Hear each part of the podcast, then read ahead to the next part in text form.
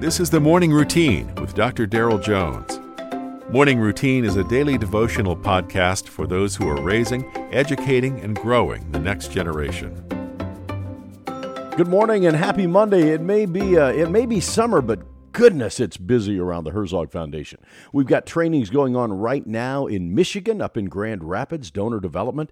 Uh, later this week, we've got events going on in Colorado with the Colson Center and cultural conversations for classroom teachers. And uh, yeah, just a whole lot going on. So check out our website, herzogfoundation.com. Go to the events link and find out the things that are coming up that we'd love to we'd love to see you. It'd be great uh, for us to be able to to get more acquainted. For this morning, it is July the 17th, and I'm reading from John's Gospel, chapter 7, verses 3 through 5. Jesus' brothers therefore said to him, Depart from here and go into Judea, that your disciples also may see the works that you're doing. For no one does anything in secret while he himself seeks to be known openly. If you do these things, show yourself to the world. For even his brothers did not believe in him. Now, notice this Jesus is still a boy, just a child.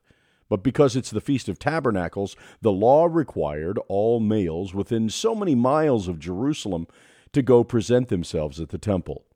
Since Jesus and his brothers lived in that proximity, the family was making ready for the trip. In the midst of those preparations, it was found that Jesus wouldn't be traveling with them. And that's when the mocking started. Jesus' own family, his brothers, were mocking him. For the record, Jesus does go to Jerusalem as the law requires. He boldly teaches in the temple and makes it clear to the people that he is who he claims he is. He does it all despite his family's feelings or the threats of the Jewish leadership.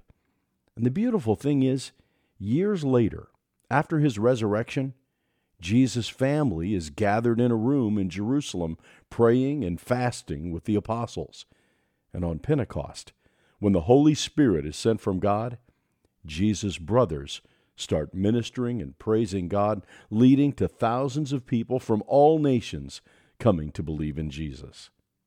All this is to say, ministry is hard. In service, there's humility. In sharing testimony, there's vulnerability. In evangelizing, there's often rejection. And when those closest to us, including our own family or friends, even those students we come to regard as our kids, when they reject us, we can become quickly discouraged. But what I love is that Jesus doesn't change his message. Jesus doesn't back down. Jesus is faithful to his ministry and to his calling. And that's a great example for us to follow. You've been listening to the Morning Routine, brought to you by the Herzog Foundation and hosted by its president, Dr. Darrell Jones. For more information, please visit herzogfoundation.com. To receive the Morning Routine as a daily email, sign up at morningroutinepodcast.com. See you in the morning.